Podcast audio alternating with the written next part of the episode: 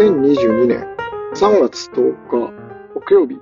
9時29分です。現在、外気温は3度、天候は曇り。曇りですけれども、雲は薄くって日は差してるというか、うん、そんな状況です。はい。今日も車の中から収録ボタンを押しておりますが、日自体は差しているんで、暖かいですね。はい。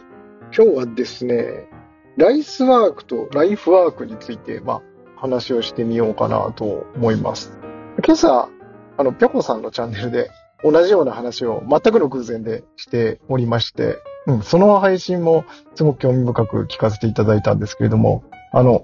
それ以前にちょっと違うような切り口で考えたことがあるんで、ちょっとそれをまとめてみようかなと思っています。で、考えてみればなんですけども、ライスワークとライフワークを意識して、まあ、言葉の定義としてはなんとなくでも理解してたんですけど、意識したことってあんまりなかったなっていうふうに、なんだっけな。もう何の本か忘れたんですけど、本を読んでる時に、ふっと気になったことがあって、で、ライスークっていうのが要するに飯の種って言われるような、そのお金を稼ぐ、生活するためにする仕事っていうことで、ライフワークっていうのは自分のやりがいだったりとか、そういうことのために、モチベーションのためとか、そういうことのためにする仕事っていうことだと思うんですよね。で、どうしようかな。最初に結論を言ってしまうと、この、ライフワークって管理しづらいなと思ったんですよね。うん。だから、意識的にどっちかっていうふうに、な、なんていうのかな、一つのこ一つの仕事で両方実現しようとするのって結構難しくて、どっちかに振って一個ずつとか複数持っといた方がいいんじゃないかなって思ったっていうような話なんですけれども、あの、なんでそう思ったかっていうと、ライフワークじゃないな。ライスワークの方。これって、あの、僕としてはライスワークをするんであれば、短時間でいっぱい稼げた方がいいと思うんですよ。そこにやりがいを求めていないから。で、そうすると、その、時間あたりでいっぱい稼げるってことは、金額、稼いだ金額も、それにかかった時間っていうのも、測れば数値化できるんですよね。だから、ライフワークってすごく管理しやすいと思うんですよ。で、対して、ライフワークっていうのは、その基準自体が自分のやりがいだったり、モチベーションじゃないですか。で、これって、なんか、割とライフワーク、自分にとってのライフワークって何だろうっていうふうに、なんかここ数年考えたりもしてたんですけど、案外これってその自分の主観なんですよね。だから、そもそもそれってやりたいことなんだろうかとか、しかも今日ややってて楽しくても明日つまらなくなるかもしれないっていう可能性だってあるわけですよね。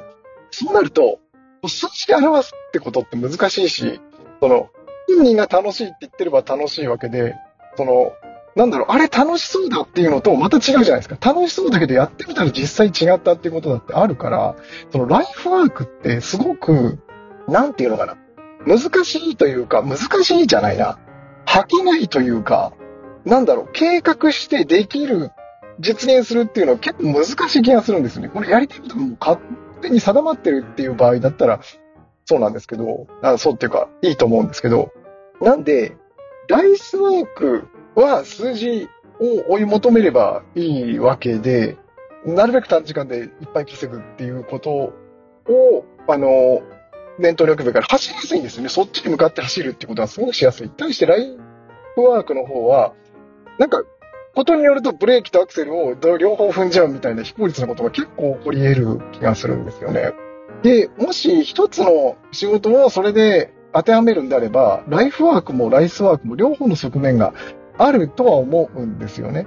でも、それって結構、なんだろう、グラフで言うと、こう、二次グラフにして、右に行くと、やる、やる気が、え、モチベーションとか、まあ、ライフワークの、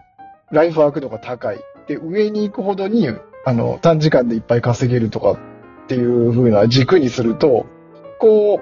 う、右上に行けば行くほど、まあ、いいというか、望ましいっていうことになると思うんですけど、でも、一気にそこに行くのって難しいと思うんですね。あの、なんだ、ちょっと前にもお話に上がった、非常識な成功法則っていう、あの、お金持ちのいい人に一気に行こうとするのは難しいみたいな話で。で、このライフワーク、ライスワークっていう軸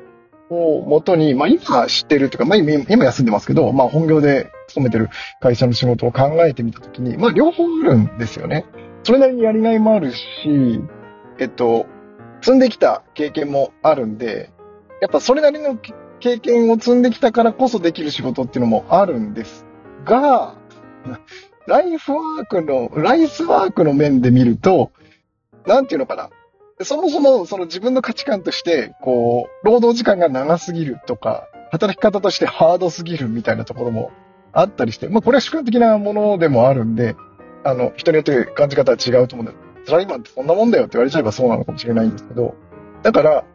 なんかどっちかっていうと、自分の中ではライスワークちょっとハードすぎるライスワーク。しかも、それを短い時間でやろうっていうのは、その、やっぱ雇われだから、まあ自分の力では何ともしようがないっていうところで、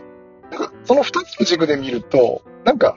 今までは、やっぱり、ある程度恵まれてもいるし、このままいれば、もう今まで積んだ経験で、なんとかやっていけるっていうのもあるし、あの、無難ではあるんだよなって言って、こう、やっぱりアクセルとブレーキ両方踏むような感じになってたんですけど、案外、その、冷静に見れるなっていうふうに思いました。はい。ダメだ。やっぱり最初に何もまとめずに話し出すとこういうことになりますね。要するに、最終的に何に気づいたかっていうと、ライフワークっていうのはすごく管理しづらい。やってみないとわからないっていうところが多いから、結構水物なところがある。だからため、いろいろ試していくしかないっていうところだと思ったのに対して、ライフワークっていうのは案外これ管理しやすいんじゃないかっていう仮説。うん。だから、目標っていうのは明確に立てられる、数字で立てられると思うんですよね、ライスは。だから、やっぱ、そこを目標に立てて、いかに改善していくかっていうのは、比較的やりやすいなというふうに思ったっていうことです。はい。と、そんなことを思いました。最後までお聞きいただいてありがとうございました。では、また明日。